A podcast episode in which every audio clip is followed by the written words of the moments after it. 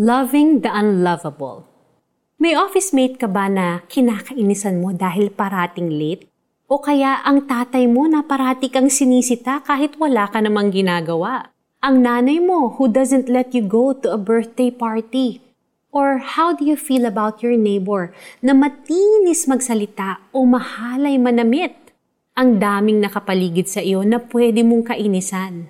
Loving the unlovable people in your life can be truly a struggle.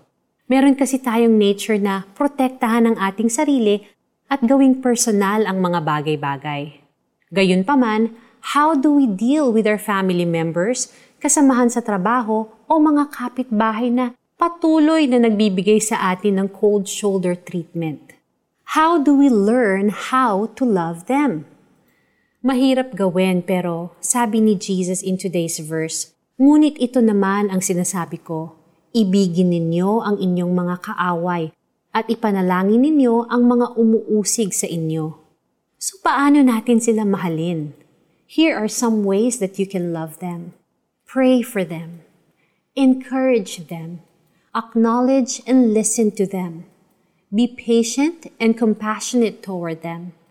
Compliment them Find something nice to notice about them, kahit mahirap. And repent of any resentment, bitterness, envy, or hatred you have for them. Allow the Holy Spirit to guide you. He will help you know kung paano dapat at hindi dapat pakitunguhan ng isang tao. You might discover later on na may pinagdadaanan pala siyang malaking problema. You might be able to see them in a different light after knowing this. This will then move you to extend more grace to that other person.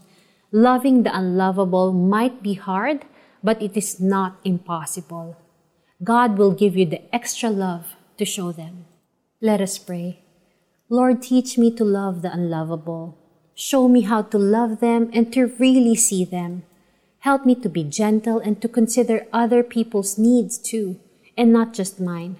With your grace and love, I can learn how to love them, just like how you love all of us. In Jesus' name, amen.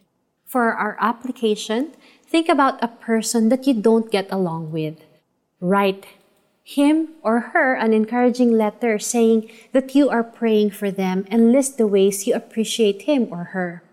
Ngunit ito naman ang sinasabi ko, Ibigin ninyo ang inyong mga kaaway at ipanalangin nyo ang mga umuusig sa inyo. Mateo 5.44 Ito po si Lara Kigaman Alcaraz encouraging you today to take heart, don't give up, God loves you and He's got you.